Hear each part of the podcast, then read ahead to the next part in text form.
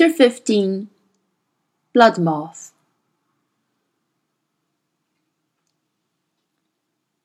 On, said the alethiometer. Further, higher. So on they climbed. The witches flew above to spy out the best routes, because the hilly land soon gave way to steeper slopes and rocky footing. And as the sun rose towards noon, the travellers found themselves in a tangled land of dry gullies, cliffs, and boulder-strewn valleys where not a single green leaf grew, and where the stridulation of insects was the only sound. They moved on, stopping only for sips of water from their goatskin flasks, and talking little.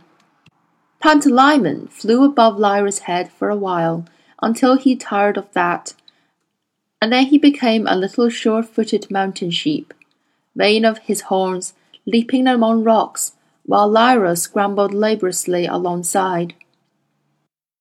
Will moved on grimly, screwing up his eyes against the glare, ignoring the worsening pain from his hand, and finally reaching a state in which movement alone was good and stillness bad, so that he suffered more from resting than from toiling on and since the failure of the witch's spell to stop his bleeding, he thought they were regarding him with fear, too, as if he was marked by some curse greater than their own powers. At one point, they came to a little lake, a patch of intense blue scarcely thirty yards across among the red rocks. They stopped there a while to drink and refill their flasks, and to soak their aching feet in the icy water. They stayed a few minutes and moved on, and soon afterwards, when the sun was at its highest and hottest, Serafina Pekkala darted down to speak to them. She was agitated. I must leave for a while, she said. Lee Scoresby needs me. I don't know why, but he wouldn't call if he didn't need my help. Keep going, and I'll find you. Mr. Scoresby, said Lyra, excited and anxious. But where? But Serafina was gone, speeding out of sight before Lyra could finish the question. Lyra reached automatically for the alethiometer to ask what had happened to Lee Scoresby. But she let her hand drop because she'd promised to do no more than guide Will. She looked across to him he was sitting nearby, his hand loosely on his knee, still slowly dripping blood, his face scorched by the sun and pale under the burning.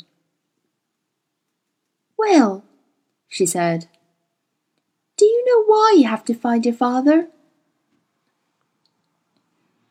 It's what I've always known. My mother said I take up my father's mantle. That's all I know. What does that mean, taking up his mantle?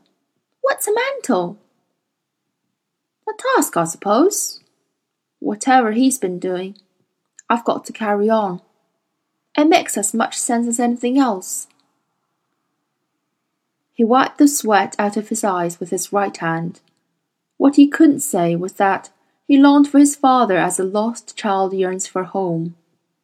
That comparison wouldn't have occurred to him because home was the place he kept safe for his mother, not the place others kept safe for him. But it had been five years now since that Saturday morning in the supermarket when the pretend game of hiding from the enemies became desperately real. Such a long time in his life, and his heart craved to hear the words, Well done, well done, my child. No one on earth could have done better. I'm proud of you. Come and rest now. Will longed for that so much that he hardly knew he did. It was just part of what everything felt like. So he couldn't express that to Lyra now, though she could see it in his eyes.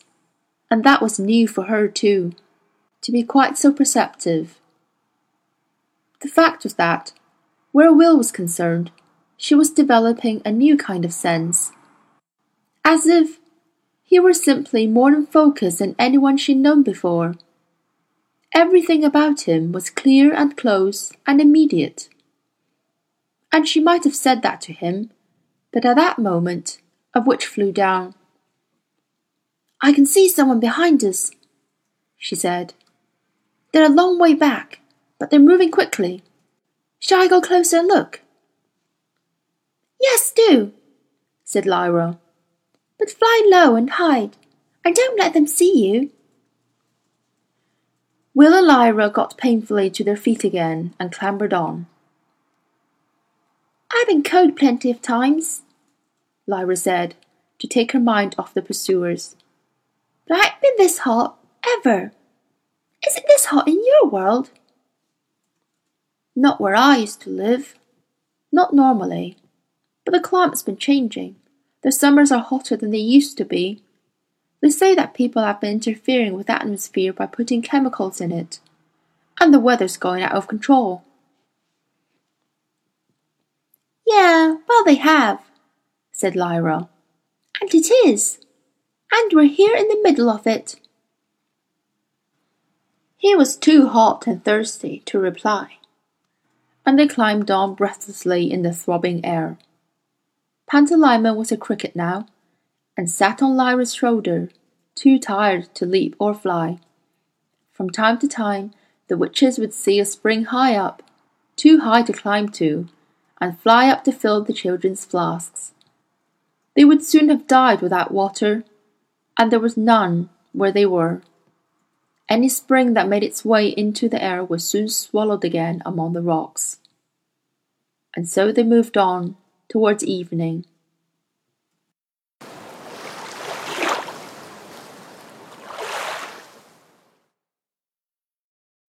The witch who flew back to spy was called Lena Feldt. She flew low from crag to crag, and as the sun was setting and drawing a wild blood red out of the rocks, she came to the little blue lake and found a troop of soldiers making camp. But her first glimpse of them told her more than she wanted to know. These soldiers had no demons, and they weren't from Will's world or the world of Cittàgazze, where people's demons were inside them, and where they still looked alive. These men were from her own world, and to see them without demons was a gross and sickening horror. Then out of a tent by the lakeside came the explanation.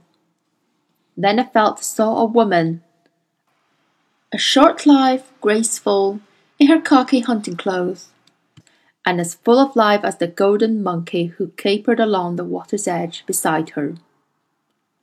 Lena Feldt hid among the rocks above and watched as Mrs. Coulter spoke to the officer in charge, and his men put up tents, made fires, boiled water.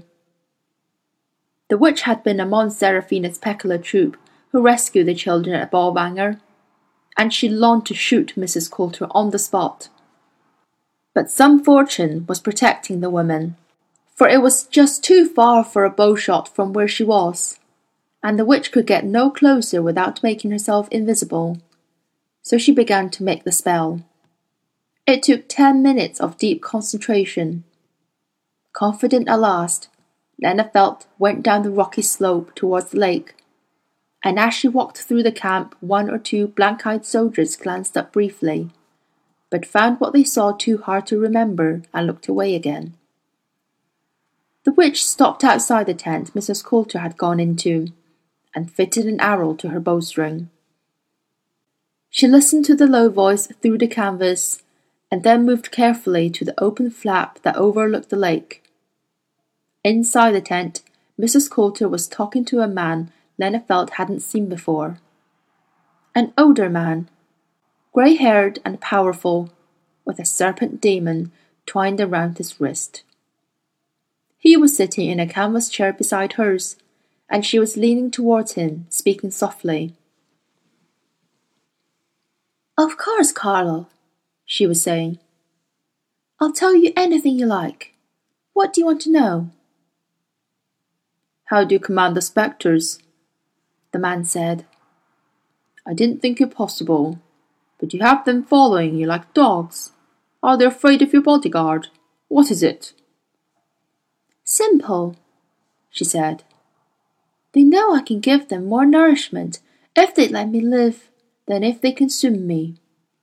I can lead them to all the victims their phantom hearts desire.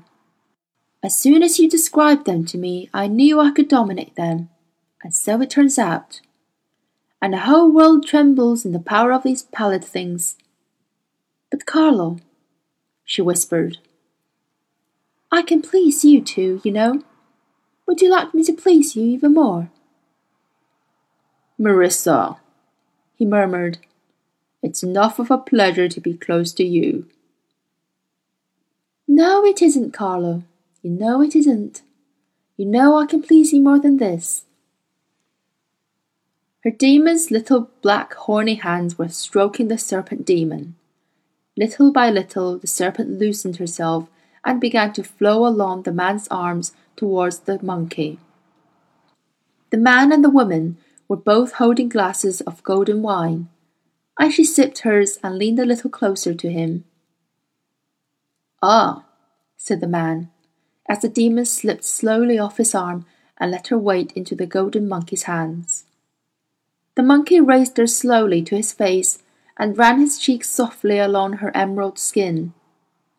Her tongue flicked blackly this way and that, and the man sighed. Carlo, tell me why you're pursuing the boy. Mrs. Coulter whispered, and her voice was as soft as the monkey's caress. Why do you need to find him? He is something I want. Oh, Marisa. What is it, Carlo? What's he got? He shook his head, but he was finding it hard to resist. His demon was twined gently around the monkey's breast and running her head through and through the long lustrous fur as his hands moved along her fluid length. Lena Feldt watched, standing visibly just two paces from where they sat.